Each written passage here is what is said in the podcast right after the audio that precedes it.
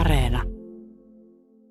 Historian tutkijahan viettää kuitenkin päivät pääksytysten kuolleiden ihmisten seurassa, että jollakin tavalla lainausmerkeissä tällaisia kuoleman ammattilaisiahan me ollaan, kun me tutkitaan kuolleiden ihmisten jälkeensä jättämiä tekstejä ja pohditaan niiden kenties miettimiä ajatuksia. Ja, mutta samaan aikaan täytyy todeta, että minkä takia historioitsija tutkii näitä menneitä asioita, niin sehän on just se, että ne tarjoaa linkin myöskin nykyiseen ihmisyyteen ja jännittävän ikään kuin pienen kurkistusluukun todellisuuden taakse, että ymmärtää joissakin tapauksissa ehkä vähän paremmin sitä, että miksi asiat ovat niin kuin ne ovat, eivätkö jollakin toisella tavalla. Tässä Kuusi kuvaa -ohjelmassa olemme kirkkohistorian professori, keskiajan tutkija Tuomas Heikkilän valokuvien äärellä. Niistä ensimmäinen on otettu huhtikuussa tuhatyhdeksänsataaseitsemänkymmentäseitsemän Säätytalon takana Helsingissä Kruununhaassa, paikassa, jossa edelleen toimii Vironniemen päiväkoti, jonka lapset ulkoilevat puistossa. Ja näin tapahtui myös huhtikuussa tuhatyhdeksänsataaseitsemänkymmentäseitsemän. Olit siellä ystäväsi Aapo Ristan kanssa naamiaisasuihin pukeutuneina. Olet tuossa pukeutunut palomieheksi ja Aapo on pukeutunut ö, nokikolariksi. Ja tämä valokuva on suorastaan niin kuin kaunis ja taideteos itsessään. Se on mustavalkoinen ja valo lankeaa siinä hyvin kauniisti. Seisotte jonkinlaisen ilmeisesti pöydän päällä siinä puistossa. Tämä on kuva, joka on jollakin tavalla seurannut mua halki elämään. Et itse asiassa se kuva, jota me nyt katsotaan, niin on mun vanhempien mulle antama. Ja ähm, en tiedä, kuinka paljon mä oikeasti muistan siitä varsinaisesta tapauksesta, mutta jollakin tavalla siihen kiteytyy kyllä hyvin paljon sitä kivaa, varmasti monella tavalla hyvin suojattua onnellista lapsuutta, jota jota sai, sai elää. Ja tämän kuvan tausta on sellainen, että tosiaan tämän tosi hyvän lapsuuden ystäväni Aapon molemmat vanhemmat, Eeva ja Simo, ää, olivat ja Eeva edelleenkin on ää, ammattivalokuvaaja. Ja, ja senpä takia, kun me asuttiin Aapon kanssa samassa talossa, niin meidän talon lasten kintereillä usein seurasi yksi tai kaksi paparatsia jo, jo pienestä pitäen ja Ja sitä ei jotenkin osannut pitää mitenkään erityisen omituisena, vaan se oli vaan niin kuin hauska lisä. Ja sen mä muistan kyllä, jos katsoo ihan tarkkaan tätä kuvaa, että se on siis huhtikuussa tosiaan seitsemänkymmentäseitsemän, niin kuin sä sanoit. Ja se selvästikin liittyy ähm, niin kuin vapun juhlintaan, että lapset on saanut naamioitua. Mä oon tuossa äh, vähän yli viisivuotias ja takana on pari vuotta siellä päiväkodissa ja pari vuotta vielä, vielä edessä.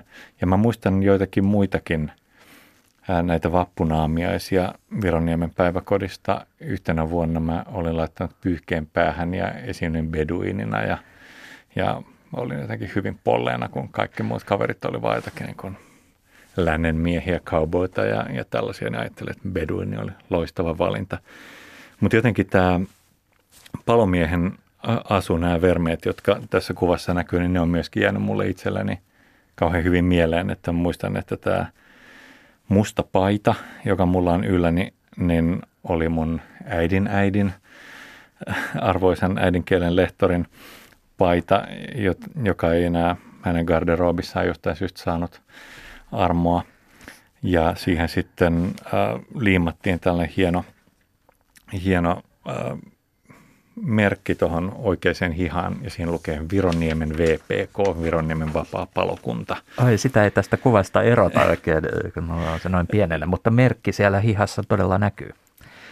Joo, ja punainen vyö, sekään ei mustavalkoista kuvasta erotu selvästikin joku hieno hippivyö tai sitten joku tällainen naisten asusteisiin kuulunut, mutta muistan, että olin kyllä hyvin tärkeä siitä samaten kuin selvästikin vessapaperirullasta ja, tai tällaista talouspaperirullasta ja, ja pahvista värkätystä palokirveestä, joka mulla on tiukasti siinä vasemmassa kädessäni. Ja kuten kaksikon tuimista ilmeistä näkyy, niin me ollaan valmiina kaikkiin tilanteisiin. Että tuli sitten tulipalo tai täytyy sitten nuohota jotakin hormia, niin täältä pesee. Niin, näähän saattaa jopa liittyä toisiinsa. Oliko tuo sellaista aikaa seitsemänkymmentäluvun alku vielä, että lämmitettikö teillä puu, puu tai halo, halkopuilla? No me asuttiin kyllä sellaisessa Kruununhassa tuhatkahdeksansataaluvun lopussa rakentussa talossa, joka oli alkujaan venäläisille upseereille rakennettu. Ja siellä oli hienot kakluunit kyllä joka huoneessa, mutta meidän talossa ne oli muurattu umpeen, että niitä ei, ei voinut käyttää, mutta ne oli... Oli hienon näköisiä. En tiedä nyttemmin, en ole enää vuosikymmeniin asunut edes Kruununhassa, saatista siinä talossa, mutta en tiedä, onko ne enää, enää paikalla. Että, että kauheastihan niitä on nyttemmin poistettu, että ne vie vaan turhaan pari neliötä tilaa huoneessa. Jos tuosta kuvasta vähän laajentaa ympäristöön, niin Säätytalo siinä vieressä ei silloin ollut vielä Suomen valtion johdon tämmöinen temmellyskenttä, vaan se oli yliopiston, yliopiston aluetta, ja yliopisto muutenkin sävytti elämää Kruununhaassa. Joo, kyllä se oli siinä mielessä läsnä, että Ähm, omat vanhemmat molemmat oli akateemisia ihmisiä ja, ja yksi mun varhaisimmista muistikuvista on, kun mä seuraan äitiäni yliopiston päärakennuksen uuden puolen portaissa. Vastaan tulee selvästikin joku proffa, koska mä ihmettelin, että kuinka niin kun äitini puhuttelee hyvin kohteliaasti tätä vastaan tullutta herrahenkilöä, ja mä olin siinä jonakin polvenkorkuisena sitten hänen helmoissaan. Mutta muutenkin monien ystävien vanhemmat oli töissä yliopistolla ja, ja niin kuin sanoit, niin kyllähän yliopisto silloinkin levittäytyi koko Kruununhakaan, mutta muuten täytyy sanoa, että Kruunikka oli siihen aikaan, mä luulen, aika erilainen kaupungiasa kuin mitä siitä sitten myöhemmin tuli. Että mä vielä yhdeksänkymmentäluvun puolen väliin asti asuin sitten eri osoitteessa opiskelijana siellä, ja siinä vaiheessa alkoi jo vähän näkyä sellaista kehitystä, että Kruununhasta tulee sellainen jotenkin hyvin posh ja superkallis asuinalue, vanha asuinalue siinä ihan ydinkeskustan vieressä, mutta tämän valokuvan aikoihin seitsemänkymmentäluvun lopulla tai kahdeksankymmentäluvulla, niin ei ainakaan lapsi osannut silleen ajatella, että, että kauheasti ihmisiä asui vuokra-asunnoissa, sitä ei pidetty mitenkään, ainakaan lapsuuspiireissä, niin, niin mitenkään sellaisena ikään kuin säätykysymyksenä tai erityisenä varallisuuskysymyksenä, että se oli vain elämänvalinta siinä, missä muutkin. Ja Ja kun katsoo vaikka tätä kuvan taustaa, niin, niin kyllähän se nyt kun itse lähestyy kovaa vauhtia puolta vuosisataa noin ikävuosissa, niin näyttää jo aika vanhalta ajalta, mikä siellä taustalla avautuu. Ja mä oon monesti miettinyt sitä, että esimerkiksi tämän kuvan ottoaikana niin ei ollut kuin ähm, vähän yli kaksikymmentä vuotta, anteeksi vähän yli kolmekymmentä vuotta siitä, kun toinen maailmansota oli päättynyt, ja, ja kyllähän Helsingissä ihan laajasti näkyi vielä siihen aikaan sotainvaliideja, jotka meni jollakin tällaisilla invapyörillään ja, ja niin edelleen. Että, että se on jotain sellaista, joka tietenkin nyttemmin on, on kadonnut katukuvasta. Joo, Simo Rista ja Eeva Rista, jotka siis asuivat samassa talossa, niin olivat äh, niitä muutamia ihmisiä, jotka tuota aikakautta kuvasivat ja, ja dokumentoivat valokuviin. Ja heidän valokuvansahan ovat äh, verkossa, äh, verkossa kaikkien ihasteltavina tänäkin päivänä, että siellä on valtava määrä juuri tämän ajan ajankuvaa. Joo, ja se on kyllä, täytyy näin niin kun laittaa hetkeksi aikaa profan hattu kuvannollisesti päähän, niin täytyy todeta, että se on mahtava kulttuuriteko, että ne on kaikkien nähtävillä. Sekä nämä Simon ja Eevan kuvat että monen muun valokuvaajan kuvat, että niihin pääsee vaikka Helsingin kaupunginmuseon kautta. Kun mä katson tätä kuvaa, niin tulee kyllä sellainen lämmin, lämmin ailahdus mieleen, että mulla on itselläni kaksi lasta, yhdeksänvuotias poika ja neljävuotias tytär. Ja tässä, itse asiassa mä, tässä kuvassa mä oon itse viisivuotias, että tavallaan näen kyllä tässä kammottavassa kampauksessa, pottakampauksessa poseeraavassa pikkupojassa hyvin paljon sitä, mitä mä näen myös mun omissa lapsissa nyt tänä päivänä. Niin ne sukupolvet äh, jatkavat kulkuaan.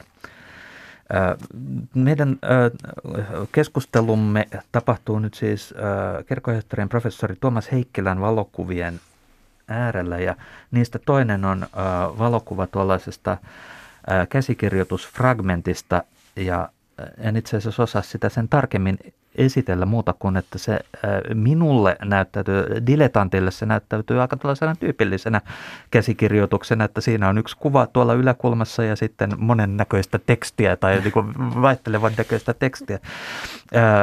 Sivu on hieman repeillyt tuolta yläreunastaan ja rypistynytkin noin muuten, mutta mikä tämä, tämä, tämän fragmentin tarjoama tarina on? No, tämän kuvan myötä me ollaan jätetty lapsuus kyllä jo kauas taakse ja siirrytty sitten opiskeluihin ää, ja, ja työelämään. Et jos mä lyhyesti introan tämän fragmentin, niin se on kansalliskirjastossamme, eli Unionin katu kolmekymmentäkuusi kellareissa tälläkin hetkellä. Se on Signumiltaan. Millekään Kruununhakaa. Ei päästy Kruununhakasta vielä pois. Ei, kauas ei ole vieläkään päästy kyllä. Äh, mutta se on äh, itse asiassa Pariisissa laadittu tuhatkolmesataaluvun ekalla puoliskolla ja todennäköisesti laadittu Turun tuomiokirkkoa varten. Eli se kuvastaa äh, keskiaikaisia oloja Euroopassa ja Suomessa ja se liittyy moniin sellaisiin tutkimusteemoihin, äh, joita mä oon itse päässyt, päässyt pöyhimään. Ähm, jo lukiolaisena mulle jotenkin omituisella tavalla oli selvää, että, että kyllä historia on se, jota mä haluaisin lähteä opiskelemaan. Tajusin jollakin tavalla sen, että kuinka paljolti nykyisyys rakentuu menneisyydestä ja kuinka ainoa keino yrittää arvioida, että mitä tuleman pitää, on myöskin ymmärtää menneisyyttä. Ja nimenomaan sitten, kun olin päässyt opiskelemaan historiaa vähän vaikeuksienkin kautta Helsingin yliopistoon, Niin, niin aika nopeasti mä havaitsin, että on tuollainen suuri musta aukko, josta kukaan opettajakaan yliopistolla ei puhu mitään, koska ilmeisesti kauhean moni ei tiedäkään siitä kovin paljon. Ja se musta aukko on nimeltään keskiaika, sellainen omituinen tuhannen vuoden ajanjakso siinä antiikin ihanuuksien ja sitten uuden ajan ää, ja meidän ajan, ajan välissä, vaatimattomat tuhat vuotta.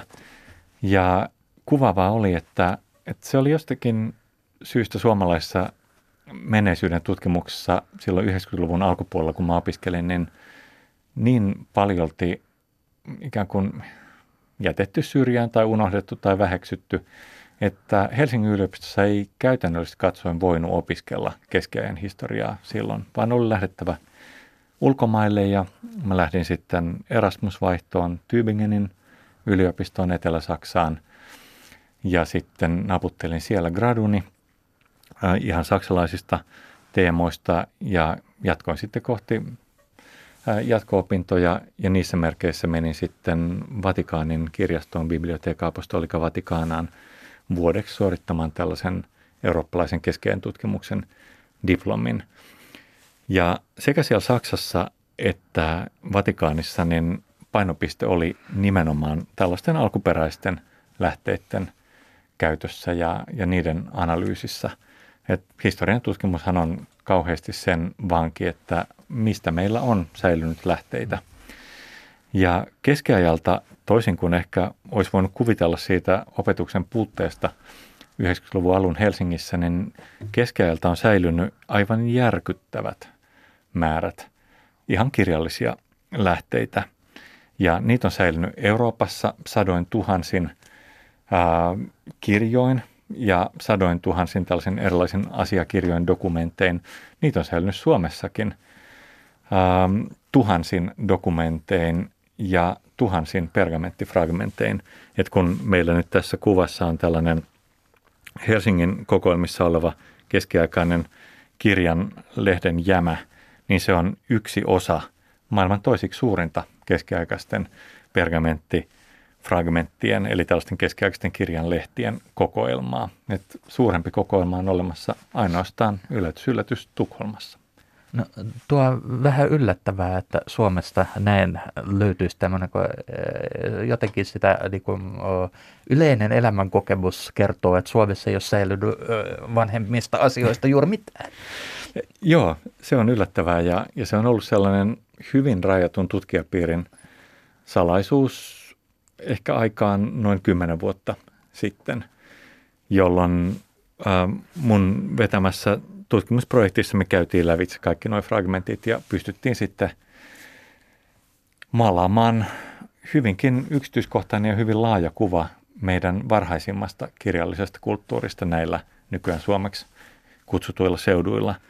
Ja kun ihmisillä usein on se käsitys, että minkälaista kirjallista askartelua alkoi ilmetä näillä main vasta tuhatviisisataaluvulla, kun herra nimeltä Mikael Agricola käänsi tekstejä suomeksi ja, ja vaikutti reformaattorina ja Turun piispana, niin se ei pidä millään muotoa paikkaansa, että puoli vuosituhatta aikaisemmin täällä oli jo kirjoja ja kirjallista kulttuuria. Ja jo sukupolvia ennen Agricolan aikaa Suomessa oli läpikotaisin kansainvälinen, monikielinen, joka suuntaan verkottunut kirjallinen kulttuuri.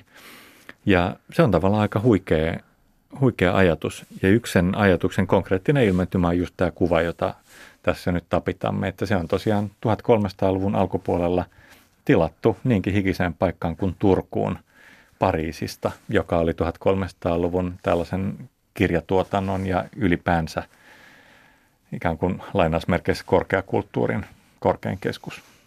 Mainitsit tuossa äh, viettäneesi vuoden äh, Vatikaanin äh, kirjastossa. Eikö tämä on juuri se kirjasto, jossa kaikki nämä paavien vanhat pyhät tekstit on? E, joo, että Vatikaanissa on oikeastaan kaksi tällaista suurta lähdeaittaa. Toinen on tämä apostolinen kirjasto, jossa, jossa mä opiskelin sen yhden vuoden, ja sitten toinen on ä, Archivio Segreto Vaticano, eli Vatikaanin salainen arkisto. Ja meitä oli siinä meidän diplomikurssilla ehkä reippaan tusinan verran opiskelijoita, jatko-opiskelijoita ä, ympäri maailmaa, ja me oltiin silleen kauhean onnekkaassa asemassa, että me oltiin Vatikaanin kirjaston prefektin isä Leonard Boylin suojeluksessa. Hän oli suuri keskiajan tutkija itse ja jotenkin digaili siitä, että hänen opetuslapsikseen tulee nyt sitten lupaavia nuoria ihmisiä ympäri maailman. Ja niinpä meitä kohdeltiin ikään kuin me oltaisiin vähän niin kuin talon omia poikia ja tyttöjä, vaikka ideologisesti varmaan kukaan ei mitenkään erityisesti sitä ollutkaan. Ja kiitos sen me päästiin kyllä tekemään mitä jännittävimpiä kierroksia sinne salaisen arkiston varastoihin ja kirjaston varastoihin, että, että kyllä Vatikaani, vaikka se onkin maailman pienin valtio ja monin tavoin ehkä ristiriitainen paikka, niin kyllähän se on sellainen aivan hillitön länsimaisen kulttuurin, muistojen ja lähteiden keskittymä. Ei ainoastaan sen takia, että se on ollut tämän yhden kirkkokunnan pääpaikka vuosisadasta toiseen, vaan myöskin sen takia, että sinne on aikanaan lahjoitettu kauheasti esimerkiksi keskiaikaisia käsikirjoituksia, joita mä oon itse sitten tutkinut. Että siellä on esimerkiksi meidän tuhatkuusisataaluvun kuningattaremme Kristiinan käsikirjoituskokoelma, jonka hän lahjoitti, kun hän tuli tuhatkuusisataaluvulla kääntyi katoliseen uskoon ja tulista sinne paavinhoteisiin, niin hän lahjoitti sen apostoliseen kirjastoon. Siellä on myöskin esimerkiksi Saksasta aikanaan kolmekymmenvuotisen sodan jaloista lähetetty hirveästi ää, Saksaa koskevaa aineistoa, jota ei ole sitten koskaan sen jälkeen palautettu. Et siinä on sukupolvesta toiseen kertynyt aivan käsittämättömiä kulttuurihistoriallisia aarteita. Ja, ja jännittävää on tietenkin se, että etenkin siellä arkiston puolella on vielä paljon sellaisia kokonaisuuksia, jotka ei ole tutkijoille avoimia. Et sieltä voi löytyä vielä mitä ihmeellisimpiä ää, lähdelöytöjä, jotka paljastaa tosi jänniä kuvioita. Ja miten tämä liittyy Suomeen, niin se liittyy tietenkin siihen, että Suomi on, niin kuin mä tuossa jo kirjallisen kulttuurin osalta hehkuttelin, niin aina ollut osa jotakin laajempaa, että ei tämä koskaan ole ollut sellainen yksinäinen saareke kaukana, kaukana eristyksissä muualta, vaan, vaan aina meillä on ollut jotakin kontakteja. Ja Ja kuvaavaa on tietenkin se, että ensimmäiset oletetut maininnat suomalaisista on roomalaishistorioitsija Tacitukselta sieltä lähes parin tuhannen vuoden takaa. Tässä Kuusi kuvaa -ohjelmassa ollaan kirkkohistorian professori, keskiajan tutkija Tuomas Heikkilän valokuvien äärellä. Ja näitähän voi myös katsella internetin äärellä osoitteessa yle piste fi kautta kuusi kuvaa. Kolmas kuva on promootiokuva vanhalta ylioppilastalolta. Se on otettu vuonna kaksituhattakolme, kun olit filosofisen tiedekunnan primusdoktorina tuossa, mitä, mitä se sitten tarkoittaakin, niin, niin tuota, tuossa juhlallisessa promootiossa? No näin on todella laita, että siinä kuvassa näette kaksi aika iloisin ilmeen tulevaisuuteen katsovaa ihmistä, että siinä on mun puolisoni Liisa Suvikumpu, tämä kauniimpi näistä kahdesta ihmisestä, ja hän on myöskin taustaltaan historian tutkija, vaikka nykyään vaikuttaakin säätiön, säätiön maailmassa. Ja me ollaan itse asiassa kirjoitettu esimerkiksi monia kirjoja yhdessä. Mutta tässä sitä ollaan tosiaan promotion pyörteissä, ja jos nyt joku kuulija ei vielä satu tietämään, että mikä promootio on, niin se on tavallaan se ää, akateemisen opintien huipentuma. Et kun valmistuu maisteriksi tai kun valmistuu tohtoriksi, niin saa osallistua juhlalliseen promootioon, jossa sitten maisterit saavat arvonsa merkiksi laakeriseppeleen ja tohtorit saavat arvonsa merkiksi miekan, jota ei enää koskaan sen jälkeen käytetä mihinkään. Se roikkuu vaan kodin seinällä. Ja tohtorin hatun, jota harvakseltaan sitten pääsee käyttämään juhlapuvun kanssa. Ja se on aika makea juhla, ja tietenkin kaikkeen juhlimiseen voi, jos niin haluaa, niin suhtautuu vähän nuivasti, että no kannattaako nyt sitten uhrata rahaa siihen, että käy tanssiaisissa vanhalla ylioppilastalolla ja muuta. Mutta tavallaan se on musta aika kaunis ajatus, että kun jokainen promovoitu ihminen on monin tavoin ylittänyt itsensä, tehnyt vuosia työtä sen eteen, että kehittäisi itseään ja saavuttaisi tällaisen akateemisen arvon, niin miksi sitä ei juhlisi sitten muutaman päivän ajan. Ja se on todella sellainen hyvän, hyvän mielen, mielen juhla. Ää, ja huipentuu tosiaan tanssiaisiin sitten Helsingin tapauksessa vanhas, vanhalla ylioppilastalolla. Ja kun mainitsit tämän doktor primus, eli primustohtori arvon, niin ää, tohtoreista sitten valitaan aina tällainen primustohtori ja ultimustohtori, jotka ovat sitten tietyllä tavalla koko sen kulloinkin promovoitavan tohtorijoukon edustajia. Mitäs kaikkea tähän kunniatehtävään kuuluu? No primustohtorilla on itse asiassa sellainen kiusallinen kunniatehtävä, että hänen vastuullaan on, että saadaanko ylipäänsä promovoida tohtoreita, koska tähän äh, traditioon, joka siis Suomessa on alkanut tuhatkuusisataaneljäkymmentäkolme, eli kolme vuotta sen jälkeen, kun tänne saatiin yliopisto, niin tähän traditioon kuuluu tällainen tohtorikysymys, jonka professori esittää näille promovendi-tohtoreille. Ja ää, tässä tapauksessa mä jouduin sitten primustohtorina vastaamaan, vastaamaan tähän kysymykseen, ja kysymys koski laajasti mun oman väitöskirjan aiheita, keskiaikaisia pyhimystekstejä. Ja mä olin jotenkin siihen aikaan niin sellainen nipottaja. Mä olin siis reipas kolmekymppinen nuorukainen vielä, vielä siihen aikaan, että mä olin ajatellut, että no ainoa oikea tapa on opetella ulkoa tällainen sivullinen tekstiä, että niin kun, jos kysymys on tällainen, niin mä pystyn sitten lataamaan sen. Ja me oltiin myöskin ä, ultimustohtori Timo Sajavaaran kanssa päätetty, että no kun tämä on monta tuntia kestävä tilaisuus ja primus- ja ultimustohtori seisoo siellä kaikkien edessä juhlasalissa koko ajan, niin me ei hievahdetakaan.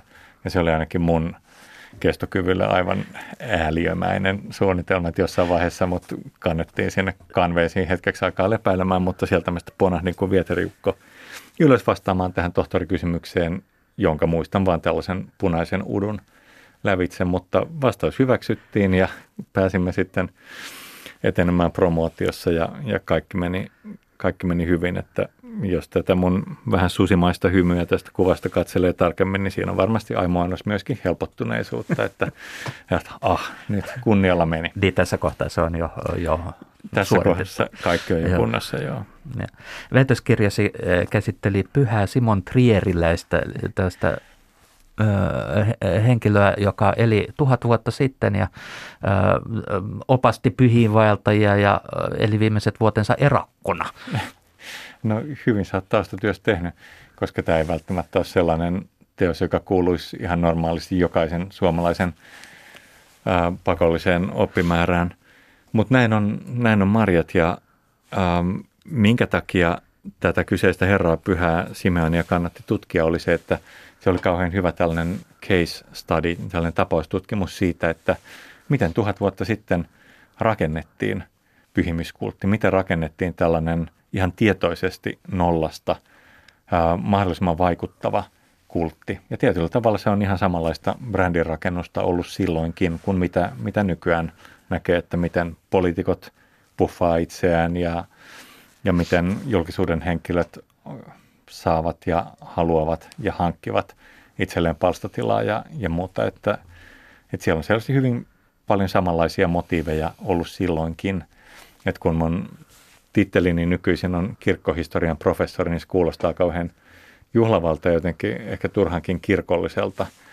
Että sinänsä, äh, jos nykyään tämä mun hommani lanseerattaisiin, niin se olisi varmaankin jotakin uskomusten ja äh, ihmisten perimpien toiveiden ja pelkojen äh, historian tutkimusta, mikä ehkä toisi vähän paremmin esille sen, että kyse ei ole mistään kaukaisista, pelkästään uskonnollisista asioista, vaan nimenomaan siitä, että mitä ihmiset on sukupolvesta toiseen pitänyt tärkeinä, minkälaisia toivomuksia heillä on oman elämänsä ja kenties kuolemansakin jälkeisestä ajasta ja niin edelleen. Eli siinä mielessä, vaikka tämä mun väitöskirja ja monet myöhemmät tutkimukset on näennäisesti kosketellut hyvin kirkollisia asioita, niin ne on ollut pikemminkin sellainen kurkistusreikä paljon laajempiin yhteiskunnallisiin kuvioihin ja tietyllä tavalla paljon laajemmin ihmisyyteen myöskin. Neljäs kuva on, on jo kaukana Kruununhakasta ja, ja tota Helsingin yliopistosta. Se on otettu Pohjois-Italiassa ja tämä on kuvasta päätellen vuoristomaisemaa ja, ja tuota, sää on sen verran lämmin, että pipoja ei tarvita, mutta muuten näyttäisi olevan tuollaiset hiihto- ja talvivarusteet päällä. Olette siinä vaimosi ja äh, lapsesi kanssa. Joo, siinä ollaan vajaa vuosikymmen sitten hiihtelemässä Alpeilla ja, ja hiihtäminen ja melominen ja pyöräileminen ja ylipäänsä luonnossa liikkuminen ja ulkoilu on, on kyllä ollut kauhean suuri osa elämää aika pienestä pitäen, että jos tähän nyt haluaa jonkun Kruununhaka-linkin ää, kaivaa, niin ensimmäiset hiihtokisat, joihin mä osallistuin, olivat ää, Kruununhan Tervasaaren ympärihiihdot. Mä olin vuotta vanhempien sarjassa ja ää, Tervasaari, joka on siis aivan mitättömän pieni pläntti, kierrettiin kaksi kertaa.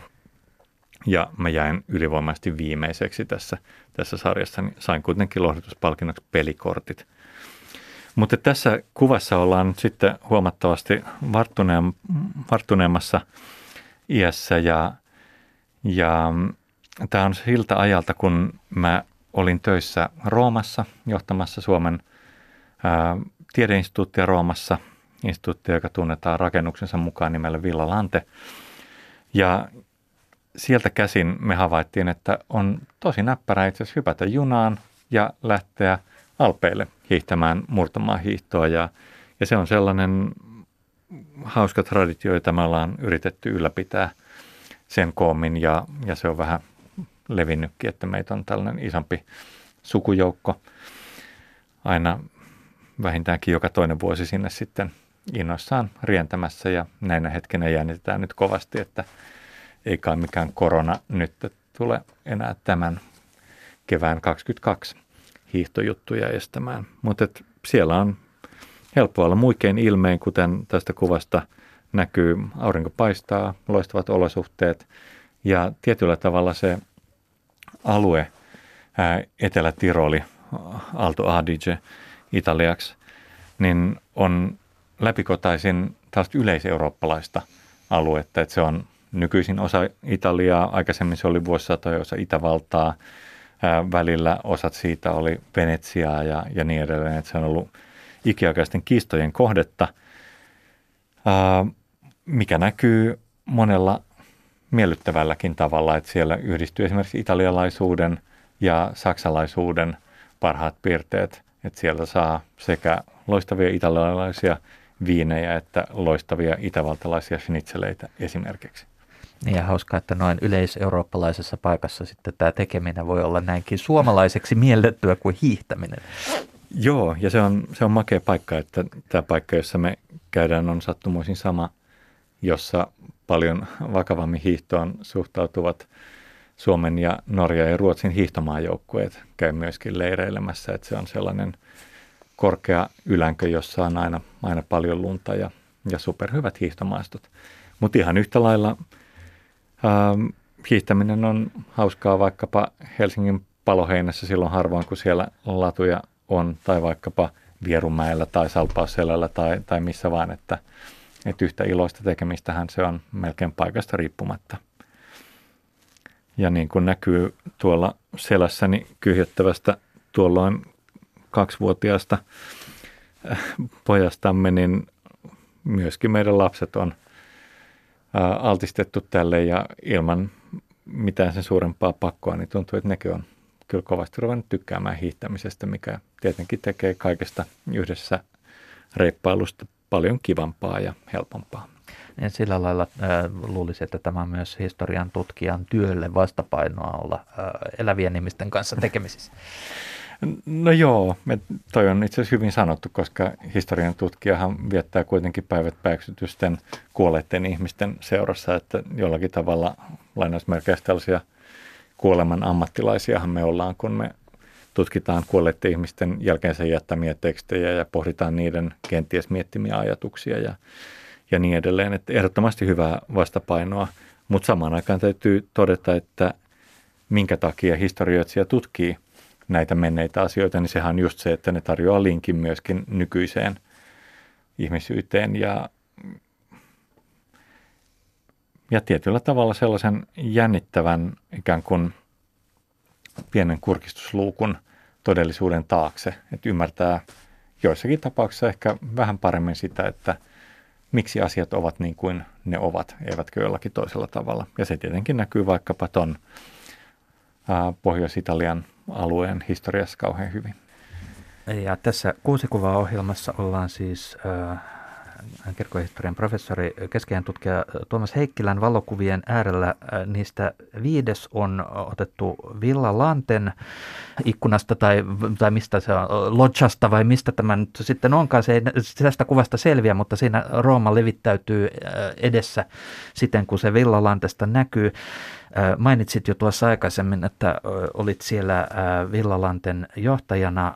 Mä olin johtajana kaksituhattakolmetoista–kaksituhattaseitsemäntoista. Joo, kaksituhattaseitsemäntoista asti, ja olet sen verran tutuksi tullut tuon maiseman kanssa. Se näkyy tässä nyt aika tuollaisena utuisena ja siluettimaisena, mutta osaisitko tuosta esitellä, että mitä me oikein katselemme?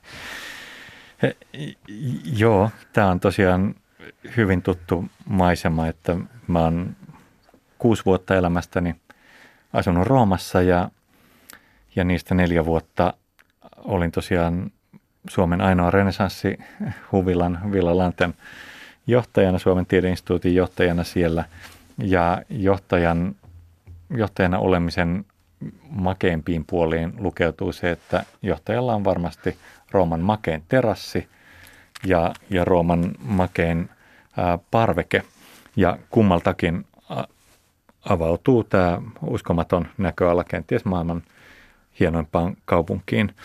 Eli tuttuja paikkoja tässä näkyy. Jos tästä nyt poimii tuolta vasemmalta lähtien, niin tämä ensimmäinen kirkko, joka hahmottuu siellä vasemmalla, niin se on Sant'Andrea della Vallen kirkko. Jos joku kuulijoista harrastaa oopperaa, niin se on siis se, opera, josta tos, se kirkko, josta Tosca-ooppera Saa, saa alkunsa. Sitten jos katsotaan sitä ihan Rooman, Rooman siluettia, siellä näkyy ää, kaksi tuollaista pientä kupolitornia ja, ja niiden jälkeen tuollainen korkeampi pömpeli, niin se taitaa olla Santa Maria Maggioren kirkko. Ja siitä jos sitten mennään vielä ää, eteenpäin oikealle kohti kohti oikeaan, niin, niin siellä näkyy kaksi tällaista voiton jumalatarta, jotka ratsastavat valjakoillaan. Eli ne on nämä tällaiset ihmeelliset väkäset sitä siluettia. Kaupungin siluetissa Ja, ja se on niin sanottu kermakakku tai äh, kirjoituskone tai tekohampaat. Rakkaalla lapsella on, on monta nimeä, mutta, mutta kyse on äh, Altare della Patriasta, eli isänmaan alttarista, joka on samalla Yhdistyneen Italian ensimmäisen kuninkaan Vittorio Emanuelen monumentti.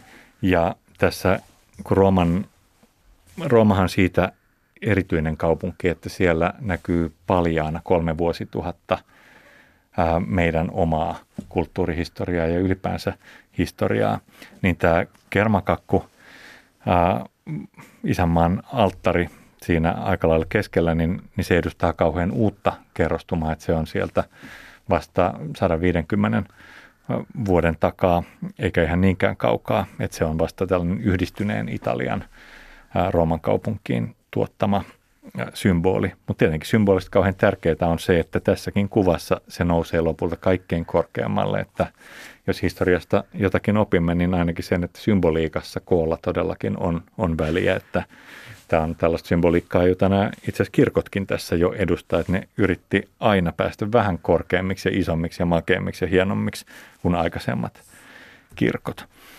Ja sitten jos siitä kermakakusta mennään vielä vähän, vähän oikealle, niin siinä näkyy sitten Rooman kaupungintalon torni. Eli siinä ollaan sitten siinä Kapitoliinus-kukkulalla. Varmasti Rooman kävijöille tuttuja paikkoja. Mutta jos tästä maisemasta jotain sanoo, niin, niin siitä on tietenkin helppo tenhoutua.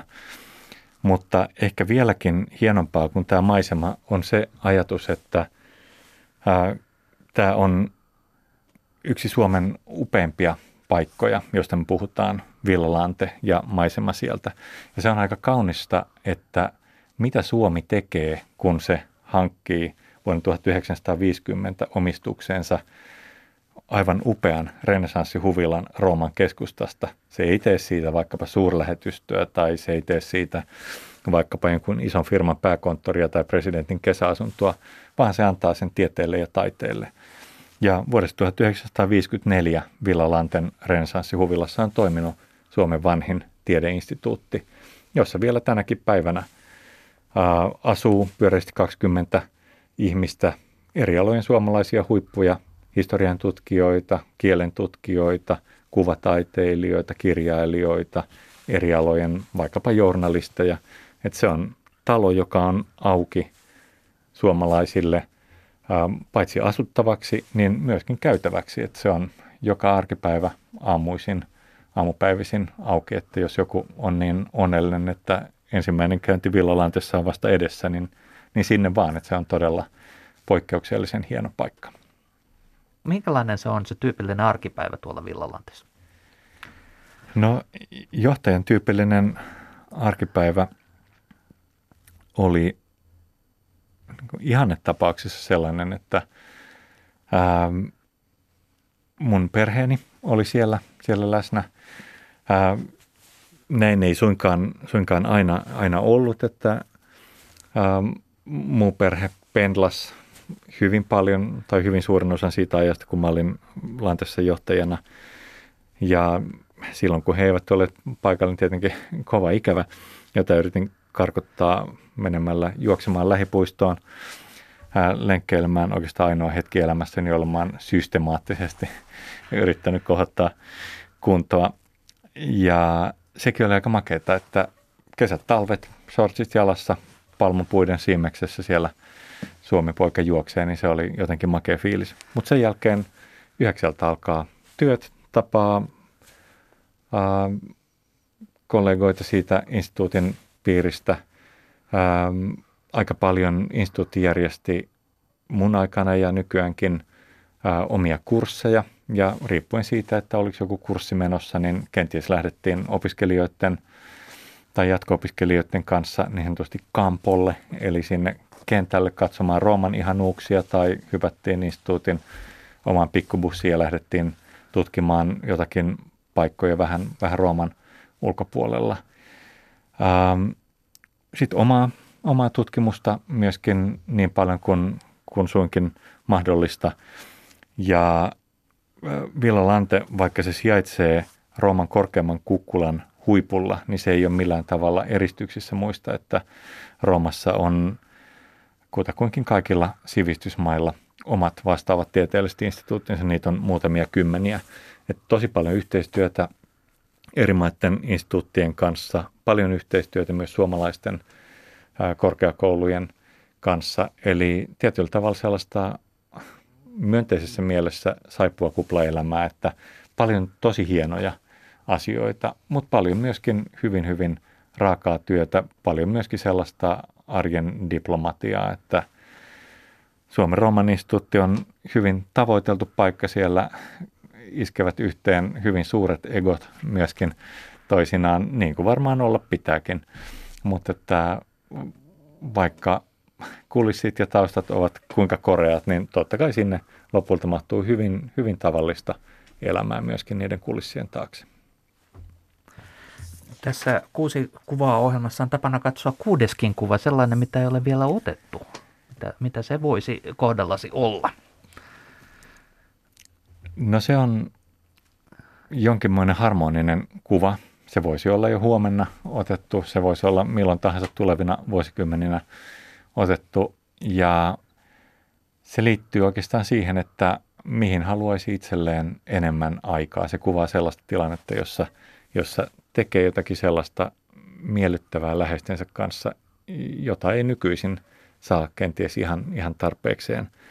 Se voisi olla vaikkapa melomassa perheen kanssa jossakin mukavassa miljöössä jollakin joella tai sitten vaikka ihan vaan ää, oman landepaikan ympäristössä. Se voisi olla vaikka hiihtämässä tällä samalla kombinaatiolla oman perheen kanssa, jotakin tämän kaltaista. Et vaikka tässä me ollaan sun kanssa puhuttu monista ylevistä asioista, tutkimuksesta ja sivistyksestä ja kansainvälisistä kontakteista, niin ne on tietenkin kauhean merkittäviä asioita. Ne on merkittäviä meidän yhteiskunnalle ja jopa ihmiskunnallekin, mutta lopulta mikä on sitten yhdelle pienelle ihmiselle eli minulle merkittävää on tietenkin se, että saa olla rakkaittensa kanssa mahdollisimman paljon ja, ja, ja saa viettää hyvää, hyvää elämää heidän kanssaan.